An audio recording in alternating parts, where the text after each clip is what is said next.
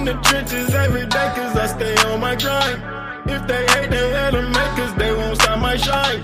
See me running to that money, I just want what's mine. No, I don't waste no time. No, I don't waste no time. Whoa, whoa, whoa, whoa, I don't waste no time. Welcome back in the Feed Your Brain podcast. My name is Max and uh, we have another guest on the show, um, another guest from a corporate world, but also from a very interesting world. We have um, Martin Wezowski, the chief designer and chief futurist at SAP, uh, known to all the Germans at least in my community, and probably also very known in the whole worldwide community, I guess.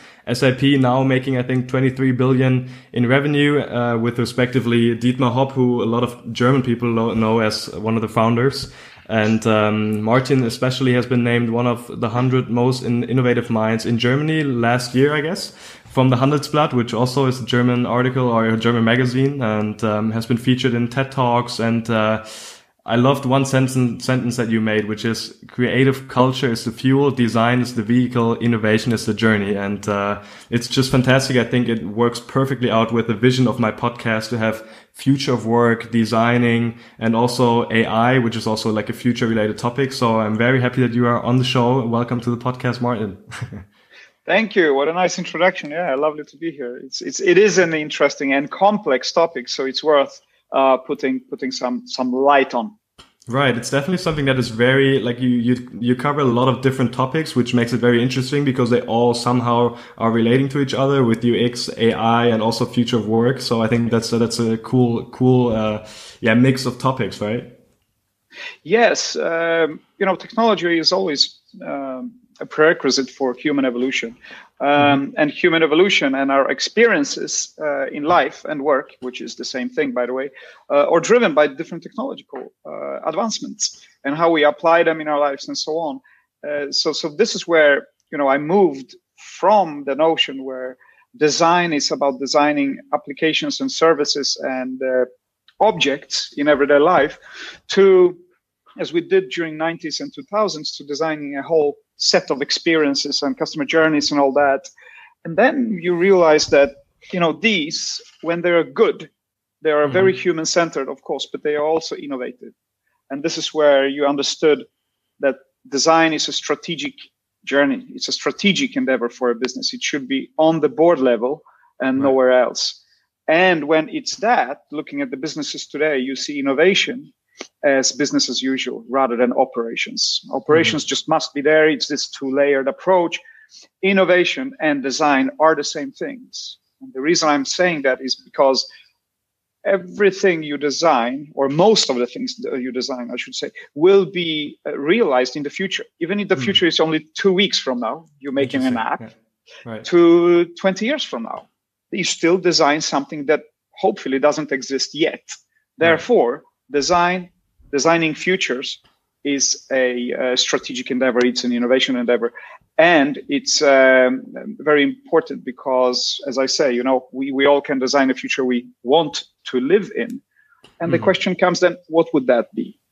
Right, and of course, it's probably different for every individual, and every individual somehow has um, maybe interests that certain design perspectives get more developed than others, uh, especially if you think about AI. People like it, people don't like it. So there's, of course, a bilateral uh, mix that is very, very interesting to observe at the moment. And I think from my, from my perspective, I think UX has become way more important since somehow Apple and all those different products have evolved and companies have evolved. And it seems like UX has been like a topic that is now super interesting. It's super high. People always think about, okay, what does the customer at the end think of the product, lean customer and all, all the different perspectives that come into play, right? So I think you have observed from the experience that you have a lot of movement in the UX area, isn't it?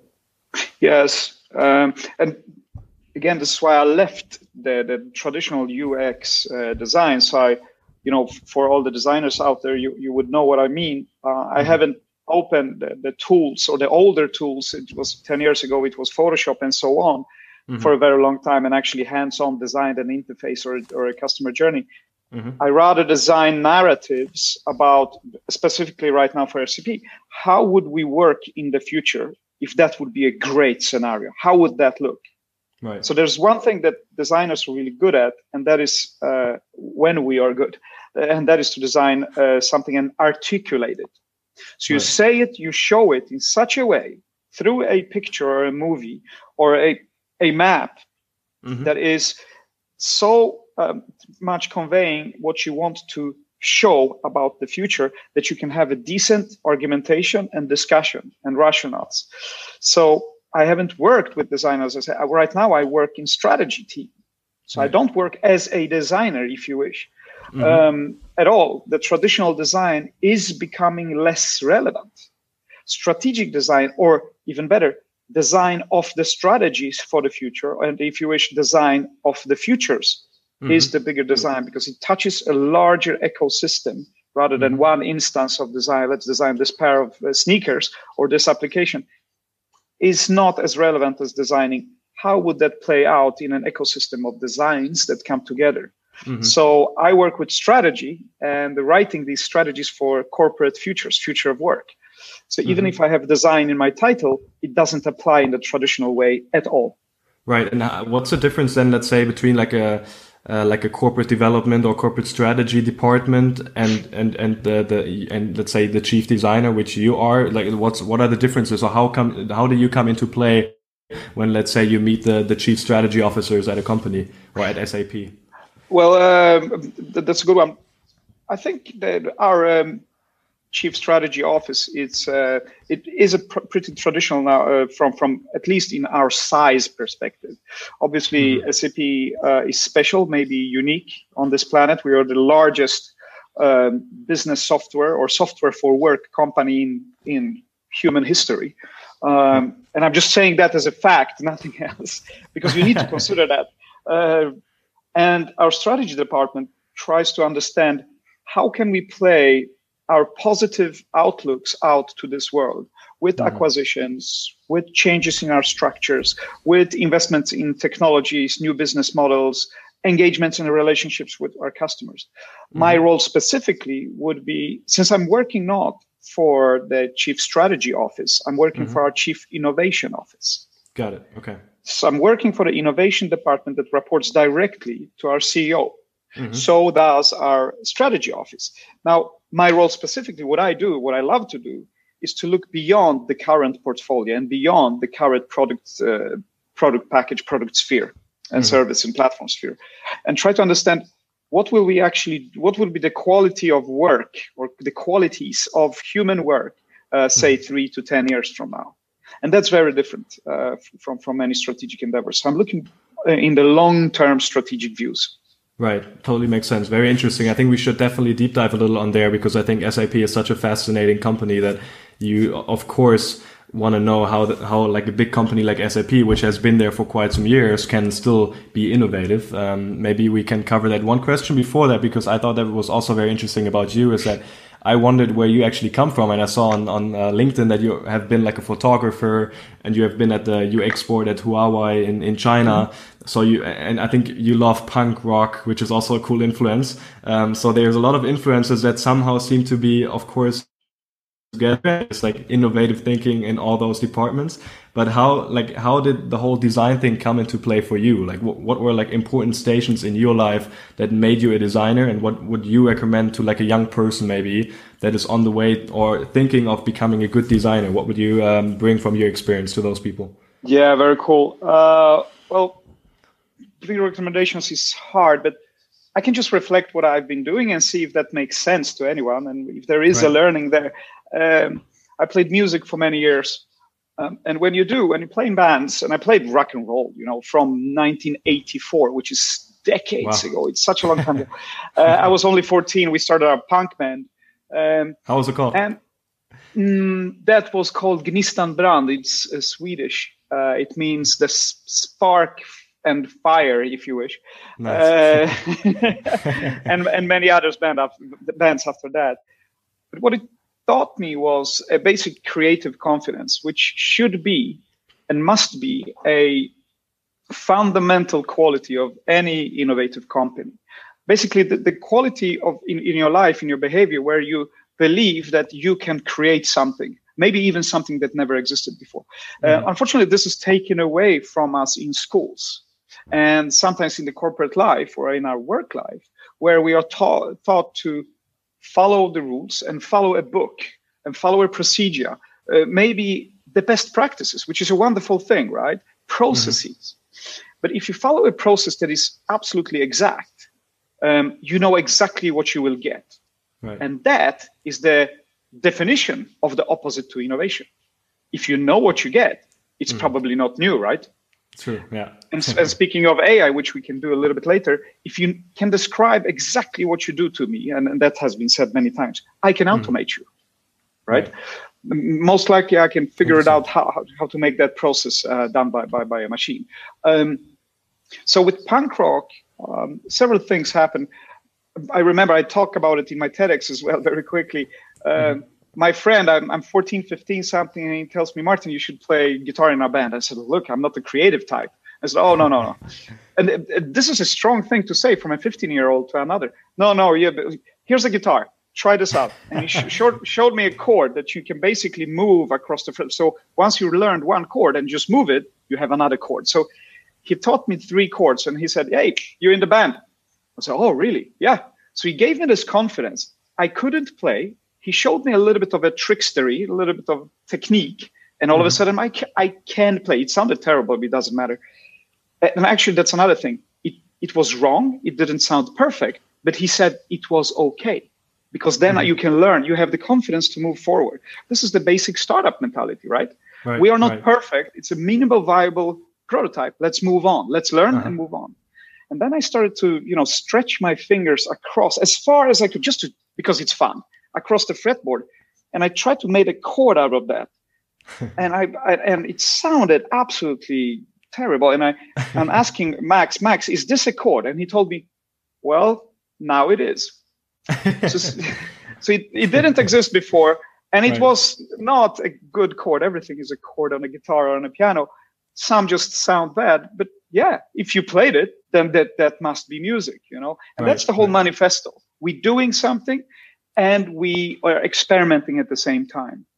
Mm-hmm. And that taught me that innovation and confidence go hand in hand. Try new things because they might be right and learn as you go and this this is the the startup the innovation manifesto as we know it and then that led me to you know you need to make a t-shirt you need to make a cd cover because we have cds back then right mm-hmm. you oh, yes, need to make right you need to make a poster for your band you need to communicate so desktop publishing with the mm-hmm. macintosh mm-hmm. revolutionized everything so i learned these techniques you need a web page eventually or something so i learned that form of designing a, a communication the different mm-hmm. media techniques a little bit here, a little bit there. I went a little bit to a school there and so on. And all of a sudden, I came into design and music design and photography.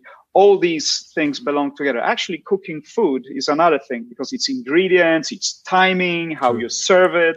You have an end result in mind, a nice dinner, right? So mm-hmm. experience mm-hmm. design right all these things belong together so I, I, guess that's that's my journey and then in the end you you work for a large company and you apply that and you realize oh wait this is a strategic thing it's not just you know tactically designing one thing it's strategically designing one thing that many things can live from in the future yeah Right, to- totally. It was super interesting because I think you can really see how innovation actually involve or is involved in every aspect of life, no matter if it's private or in business life or wherever, or like just free time, like you did with the guitar playing back then. Um, what what I find interesting here is if you look at, for example, Elvis Presley, who had like an extraordinary voice, and, and like you could really see that he's remarkable. Of course, he got famous because there's also the the point that his voice and his like singing interest was just different than any other ones and all the other ones, mm. and therefore he was remarkable and people liked his music. And uh,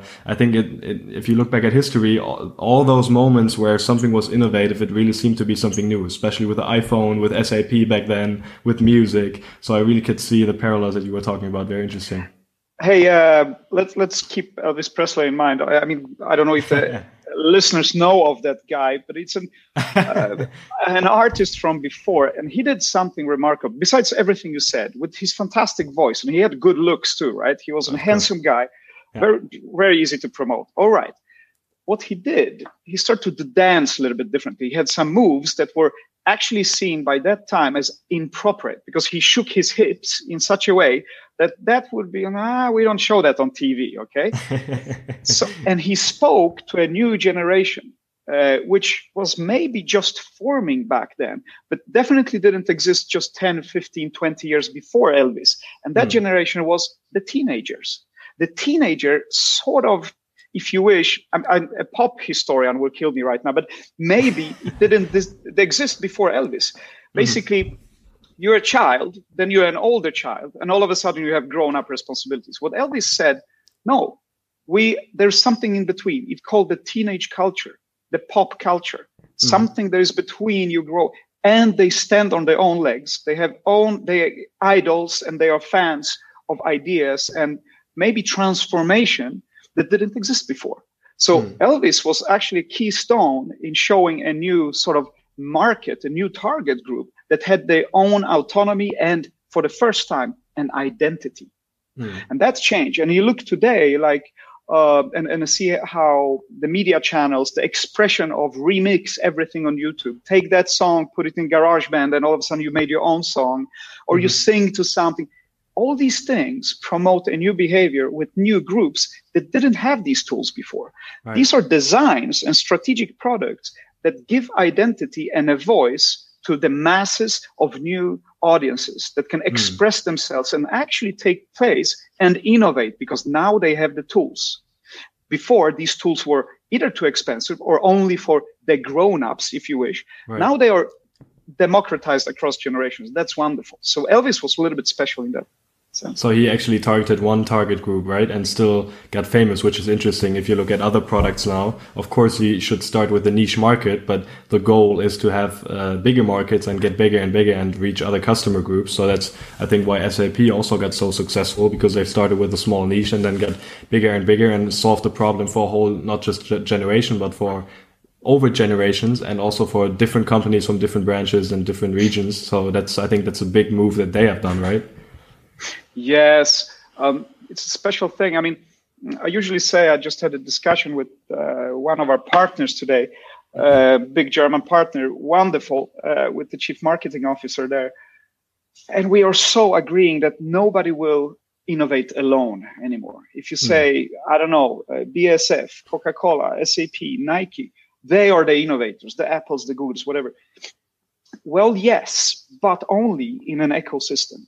So you need mm. to hmm. ask yourself, you know how they say there's a T-shaped person.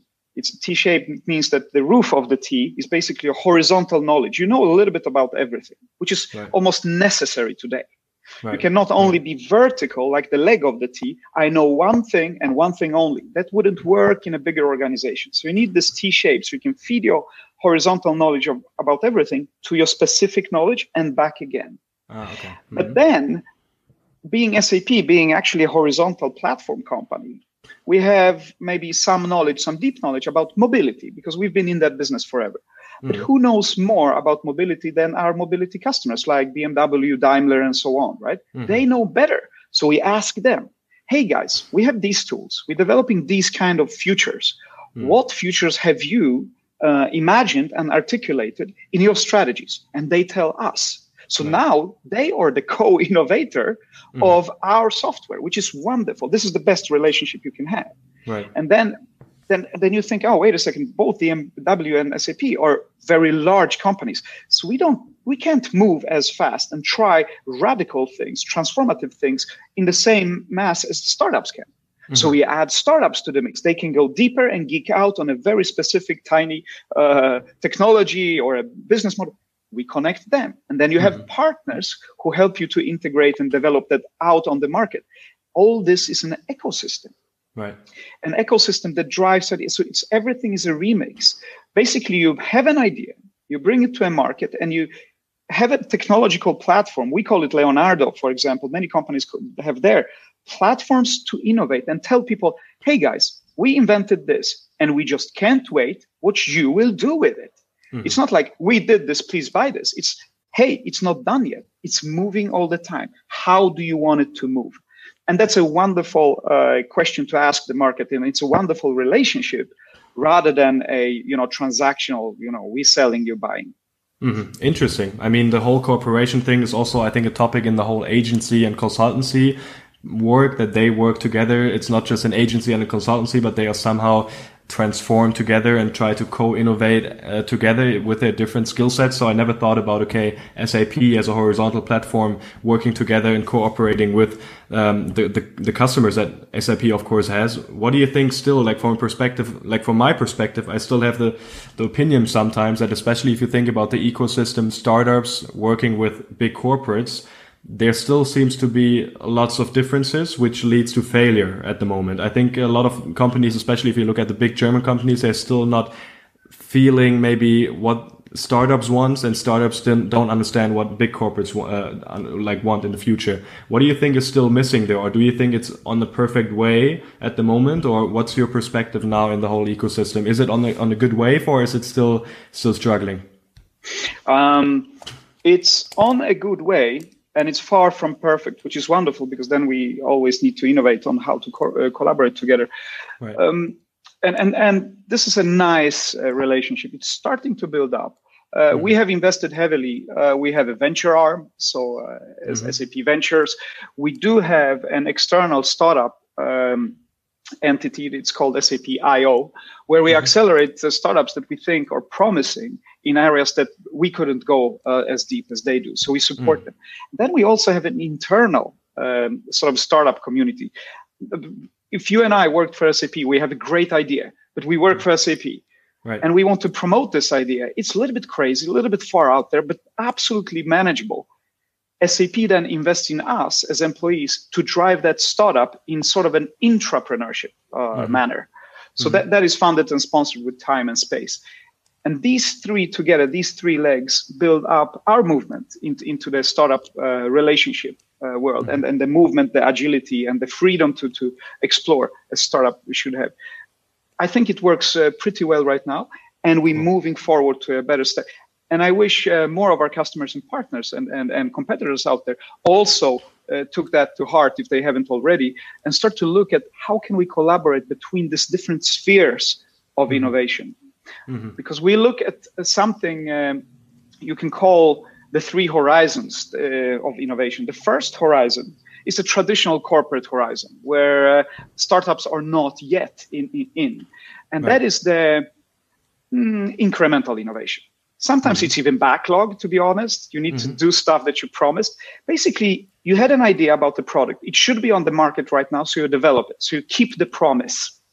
And we've, we've been known for doing this for 45 years. So this horizon is not unknown. Uh, this is traditional execution, excellency in operations, and all that. Mm-hmm. Keep your promise.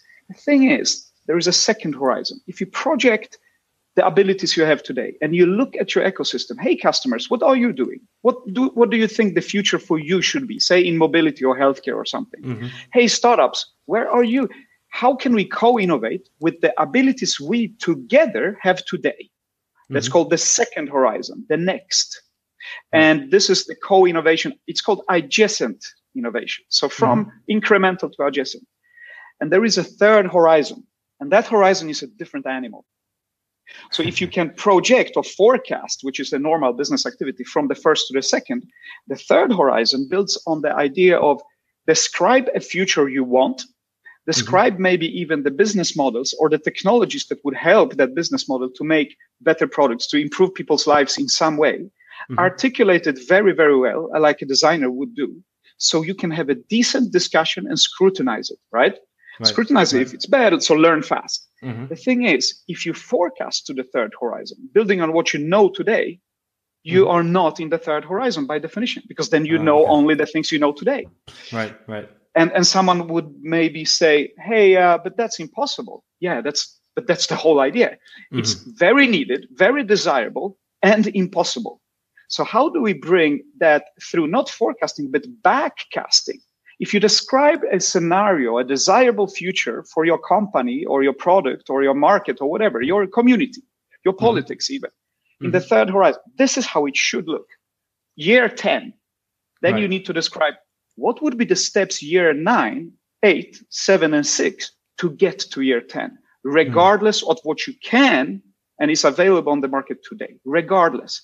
And then you forecast from actually what you can do. And these arrows from forecasting and backcasting should meet. in the mm. second horizon of co-innovation. So innovating together towards a vision with the capabilities you have today and change and uh, adjust accordingly to your steps forward and your steps from this imaginary possible and desirable future, very positive future, into the second horizon. Cool. And mm. startups and corporations live in different horizons. Mm. But at corporations, and this is uh, also something that is working for us, this is mm-hmm. our innovation methodology, all these three horizons. And we try to manage all three at the same time. It's not mm. a sequence. It's a movement in parallel all the time. And each three, uh, each one of these three have different KPIs and different goals and different uh, perspectives to look at. Also different costs. Mm-hmm. To operate SAP is an enormous cost to deliver the promise. Right. Operating your ideas in the third horizon is actually very affordable. You can mm-hmm. fail and learn very fast. And then you, when you do the right thing, you know, this is the right thing to do, then you do them right. right. So finding the right things to do and doing things right are very different things. Right. And, and so, you can so, play around a little, right? Exactly. So many people are excellent. I mean, all of our customers are excellent in doing things right, operations, execution. Sometimes we need to sit down and say, wait a second, are these the right things to do? Mm-hmm. Uh, if they are not, then we are very effective in running in the wrong direction. Right. So yeah. So so this is what Nokia did, maybe uh, Kodak and Blockbusters when they uh-huh. were super effective with the wrong thing. Right they still didn't have the, the eye for different things. I mean, what's interesting here that reminded me especially when you when you talked about the third horizon is the, the the quote from I think Henry Ford who said, "Okay, if we would ask the customers what they want, they would have more horses, but they wouldn't have a car." So I wonder how do you still innovate or how do you still manage innovation if your customers maybe aren't um, yeah thinking about the future so far that you can believe that what they are thinking is the right thing to do. I mean, of course, you have a good perspective on that because you also call yourself futurists and you talk about future topics. So how do you actually design innovation then if the, the let's say the future is sometimes not very clear for your customers? Mm-hmm. I mean, you you just mentioned that, that almost the answer in your question. it's just it's just a matter. It's not just, but it's a, the hard job of clarifying what you mean by the future that you plan for, or not plan. You cannot plan for the future, but at least imagine, right, mm-hmm. and articulate yeah. it. Mm-hmm. So you you must be very transparent and very collaborative around that future. You mm-hmm. need to have this culture of this is our purpose. This is why we exist. Basically, every company like SAP and everybody else, our customers, should answer a question why are you relevant 10 years from now? Mm. And your answer must be so eloquent and well put together, well articulated. So it describes for everybody in your company why you should exist. And the danger is if you can't describe it, you maybe mm-hmm. will not be relevant. See what I mean? Right. If you can't yeah. say it, then mm-hmm. how mm-hmm. do you know that people can go and experiment in that specific direction that mm-hmm. you think should be desirable? Right. So that's the first step. Describe the futures and communicate them in transparency so people can empower their networks towards that purpose to experiment to reach it. Got it. Interesting. And that's mm-hmm. hard. That's hard because sometimes people don't see that that future is needed. Maybe actually they're making excellent money. Their business models are great and they have large uh, customer base mm-hmm. today. So they don't see that they would need it five, six, seven years from now. Mm. And, and also maybe they haven't realized that the future is exponentially faster. They mm. think linearly. Oh, what we did before will repeat in the future, and it will right. not. Right. The future will be exponentially faster. So, so we would maybe double the speed. And, in, and since it does, the spectrum of possible outcomes will grow exponentially as well. So you have to sit down and decide, hey, what outcomes do we actually want? Hmm. Uh, you know, in the future exponential world, right? In an exponential yes. world, yeah, right. Hmm. And in combination of the social, political, technological uh, advancement that we have when they converge. So com- exponentiality and convergence are two things that hmm. play together into your imagination of where do you want it to be? You need mm-hmm. to be able to answer that question. So what we're trying to do is first create a vision that we think this would make the world run better and actually improve people's lives. We mm-hmm. think this is be this would be the best uh, symbiosis, most empathic symbiosis between machine intelligence and, and human ingenuity. Right. These would be the possible applications or manifestations of such technology in people's lives. What do you think? Give us a feedback, scrutinize it, maybe break it apart because mm-hmm. it just it doesn't fit. It's wrong. Like right. a science, yeah, you experiment and you oh shit, I'm wrong. Let's do this instead. This mm-hmm. is peer review, sort of. And then you together maybe start co innovating into that future. So that's the journey we're doing right now. Super interesting. I mean, and of course, if you look back at SAP, how it got somehow developed, of course, I'm not too far into detail, but that's exactly where they started, right? They saw pain and they thought, okay, what's, what's something that is going to be innovative in five to 10 years? And they already thought about, okay, there needs to be a system that holistically changes how people work uh, or how people actually communicate and how people interact with a program on the internet at work. So, I mean, you have been innovative for decades, which uh, your founders, of course, have started, but now other people take over and the same thing happens. Yeah, it's a. Uh, I love this story. Um, Hasso Plattner, one of the founders, right? Mm-hmm. Um, so he was also very famous for his design thinking process, right? I was actually aiming for that. He uh, what was the magazine? Was it uh, a, a, business magazine uh, in mm-hmm. US? And on the cover there was a company called IDEO, mm-hmm. uh, which is a famous uh, consultancy from California. Um, and IDEO adopted the innovation method, design thinking, from Stanford University. Mm-hmm. So uh, Hasso just went along, read this article, and said, "Wait a second, innovation wait innovation it's a it's a method and it's called design thinking interesting because everything it says here from stanford and these guys how they adapted i've been doing it all my life i've been doing it when we broke out from ibm as a startup and started uh-huh. to develop we invited customers we iterated our code we tried to find processes that maybe didn't exist before and this is how sap started and we did it for a couple of decades. And maybe in the end, we lost that movement of what today actually has a name design thinking. It's an innovation right. method. Mind you, it's not a design method, it's an innovation method, at least in mm-hmm. my perspective. So he said, okay, basta. We're bringing this back. I'm going to Stanford. I'm building this school called D School uh, in, in collaboration with Stanford, and we will bring design thinking as a as a standard method for innovation at SAP because mm. I have been doing it all along. And maybe we got a little bit lost during the way. We are bringing that path back to standard method for product platform and, and, and everything development. And he did. And that was, well, 10 years, maybe right. longer. Before. So, so this is the story of how Hasso discovered that he was maybe the first design thinker uh, in the in the business software industry overall which is wonderful. another uh, another expression of the genius of, of Hasso and the founders.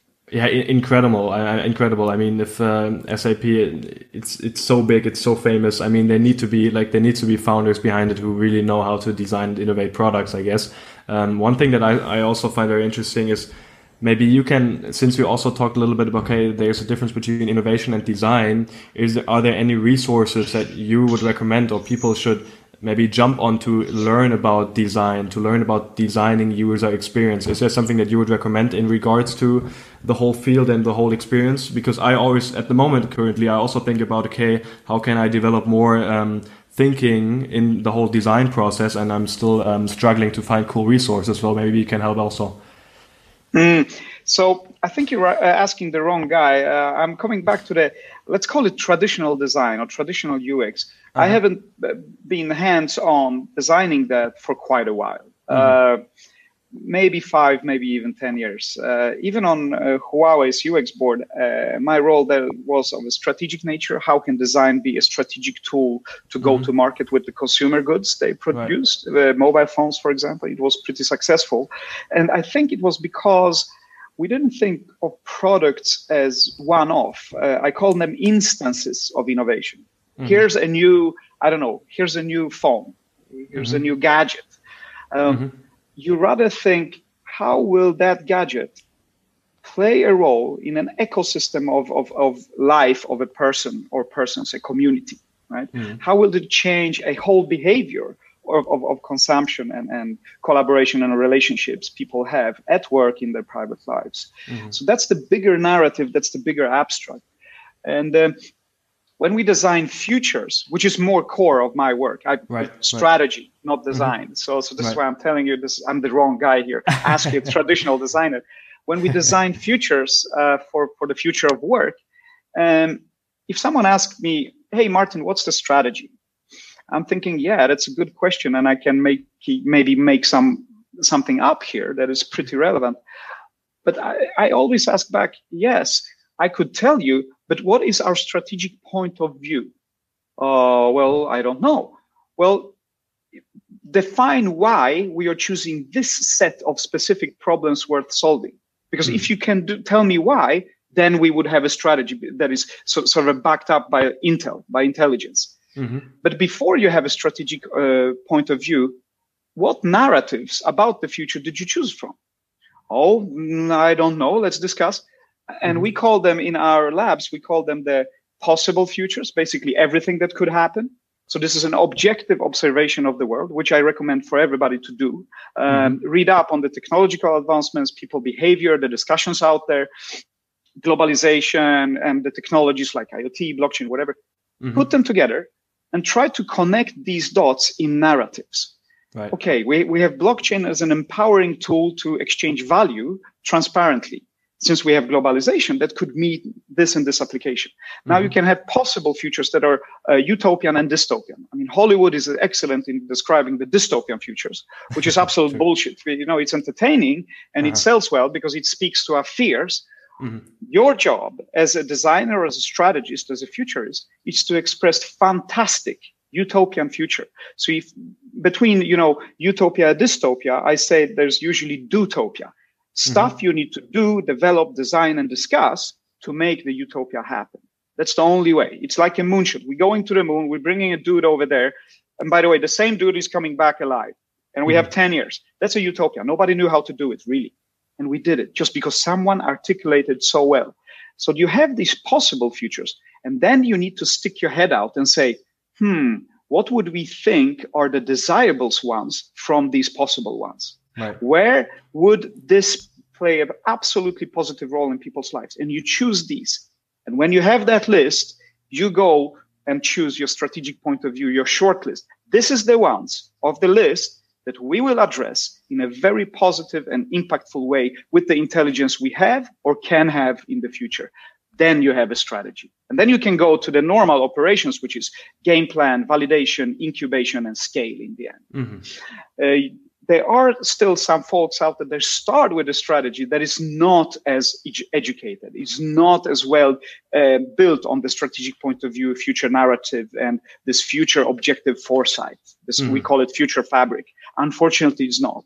So they do the things right, but still they don't do the right things because they haven't chosen, they haven't right. discussed. Right. So my tip to the uh, strategic uh, design community out there: please mm-hmm. observe the world. Please express express the possible and then desirable futures, so you do have a strategic point of view that is educated, well informed, so you can discuss it well and start to experiment. Love that point. Thanks for sharing. What I love is about this actually a lot of people are also all, like always asking, okay, what could be a business that is quite big? What could be a business that is also like the 10x factor that sometimes is named? So you build a business that is 10 times the, the, the stuff that you're thinking of right now. And I think uh, starting from your points of view, I think I have to definitely listen to it again. But I think really starting from visionizing, okay, where can the world and the society be in 10, 5 to 10 years and then reverse engineer it and think, okay, what could be a product that could solve the problem now and could still solve the problem in 10 years and how can we innovate on the, on the line? I, I just love it. Um, I have never heard that before so clearly. So you really know how to articulate it uh, in a great way, which, which is fantastic, I think, for a podcast. Um, very, uh, very interesting. I mean, something that's also, we talked about it before in the pre-talk that is somehow in the in the development at the moment where a lot of people are thinking of right now is AI. Maybe in a couple of sentences. Of course, it's very it's not difficult, but in regards to time, what do you think is happening with AI, and how is SAP, and how are you going to personally um, deliver something to with AI um, to the world and to the society? Um, yes. Uh, wonderful technology, absolutely lovely opportunities we see there. Um, and you can put it a little bit in a context of, of third industrial revolution where we started with to simplify a little bit with manual mm-hmm. work and we executed that was so high value human task back then the highest value was manual work labor and uh, the repetitive human task was then to, to execute on that labor so uh, that was maybe in the 50s and we have mm-hmm. machines that helped us okay right. mm-hmm. then uh, we moved into beyond the 50s uh, towards routine problem solving so it's not only a process that was given here's a steam machine here's 100 pieces you need to make it was more hey so that is running already it's automated how can we then bring higher level of human intelligence into that. Oh, let's solve problems that appear. Um, and these problems become then routine. So mm-hmm. we automated that as well. We knew how to do it because I have new process, processes developed. So we, right. instead of um, um, execute on what was given to us, we started to define new goals.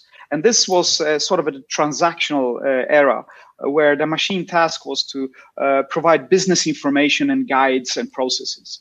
Mm-hmm. But then we move to today's era, which is the non-routine problem solving. That's the high value. You and I can sit and discuss, hmm, something came up here. Mm-hmm. We have never seen this before, or very seldom, and it's not automated, or maybe even today, not automatable yet. Mm-hmm. How can we address that? So we discuss, we bring in partners and ecosystems, and we start to control these processes and having new inputs. And the mm-hmm. machines then provide live data and rich analytics back to us so we can take better decisions. This is mm-hmm. the digital era. That's the now. Right. And productivity right. goes higher. Mm-hmm. What we think uh, that the symbiosis, the empathic symbiosis between machine intelligence and human ingenuity, uh, is when human is augmented by machine learning and, and, and different AI to the mm-hmm. era of intelligence, mm-hmm. where we focus more on cognitive tasks and knowledge work, not only non non routine problem solving, because the non routine becomes more routine. We recognize right. problems maybe even be- before they appear, which we can do today. Predictive analytics and machine learning causalities that appear to us from the mm-hmm. big data that we have, and then we can focus more on just directing and we will be assisted in our directions uh, from the machines uh, in all of the core activities. Mm-hmm. Maybe even in, a sense when the functions will be automated. So controlling, management, administration, and logistic, one by one, to a certain degree, will be more and more automated. So we just direct and conduct them. And then right. in the end, we think that the companies, this is one of the dimensions of our innovation vision, will be self-running. Mm-hmm. So maybe in the in the mid 20s, we will see uh, humans to exploring, experimenting, and questioning and interacting with each others and machines because we are uh, supported by this machine intelligence. So human ingenuity for the first time will play out in a full bloom. So we mm-hmm. will basically only supervise the machines in right. a symbiosis, and we will sort of enrich the machines with human uh, insights and human ingenuity, so they understand our purpose, our ambitions, our work behaviors better so they can support us beyond our own bias. And they will provide all these functions autonomously and they will be self-running. Maybe in the end, we will actually have self-running companies to a certain degree, and we will mm-hmm. only supervise them uh, in, in, in, that environment. So this is where I see this wonderful symbiosis uh, appearing, and we will work for that. We started already. Fantastic. I'm uh, really looking forward. I mean, um, people can definitely follow you on that regard. I think you're talking about it a lot, and uh, we could probably do another podcast on this whole AI topic. Um, yeah. But maybe uh, if you can recommend one thing, uh, like if there's a resource about strategic design, is exactly what you are doing. Of course, people can follow you. I will definitely put um, your Twitter account in the show notes or your LinkedIn. You can people can follow you there. Is there something that you would recommend as one source, maybe to think about more about strategic design, and then we can we can finish it up here? Oh well, you, are coming back to that. I'm useless with tips about resources uh, uh, because people always so, like to like read more yeah. and get more involved. Um, so, not sure if this helps you guys. Uh, I hope it does. Uh, but one thing is actively observe what's happening out there and try to connect the dots. Um, mm-hmm. So read everything from the facts, from the research, from new technologies that's come out. Uh, one tip is actually to uh, go beyond the news. I'm not reading news from the news agencies because they produce news in a sense. It, news mm-hmm. are a product like a uh, soda or an mm-hmm. ice cream is. They are manufactured to have a certain attention. Look for the facts Look how the facts and science and reports about what's happening out there is appearing. So read that. Mm. And second, that might sound abstract, but it's actually not. A good tip is to look for uh, fiction descriptions of the future. Uh, the science fiction is an enormous source of novelty and ideas, human ingenuity, mm-hmm. because science fiction is becoming science fact. Right. Faster right. than ever. And between science fiction and science fact, there's science and hard, hard work. And that's mm-hmm. us. That's you guys. Right. So if you read the facts and reports and the progress, and you look at the science fiction, and then you have articulated your futures, well, where is your work heading? What is your vector to this possible future of this fiction? What have you chosen? And that's that's the tip. That's the source of novelty and your uh, your future projects. Hopefully, so I wish you the best of luck with that. And I hope this was at least some of the tip. It works for me. I hope it somehow works for you as well. Definitely, I will definitely take it for my account. So um, thanks a lot for for reaching out. Um, I think definitely great tips that we can uh, execute on. Martin, I, I loved it. Thanks, uh, thanks a lot. Um, I will definitely post all your channels in the show notes. There's lots of more stuff to get interested with you. Um, so thanks a lot. Uh, thanks for your time. Really enjoyed it, and uh, let's keep in touch. Absolutely. Thank you very much. We liked it.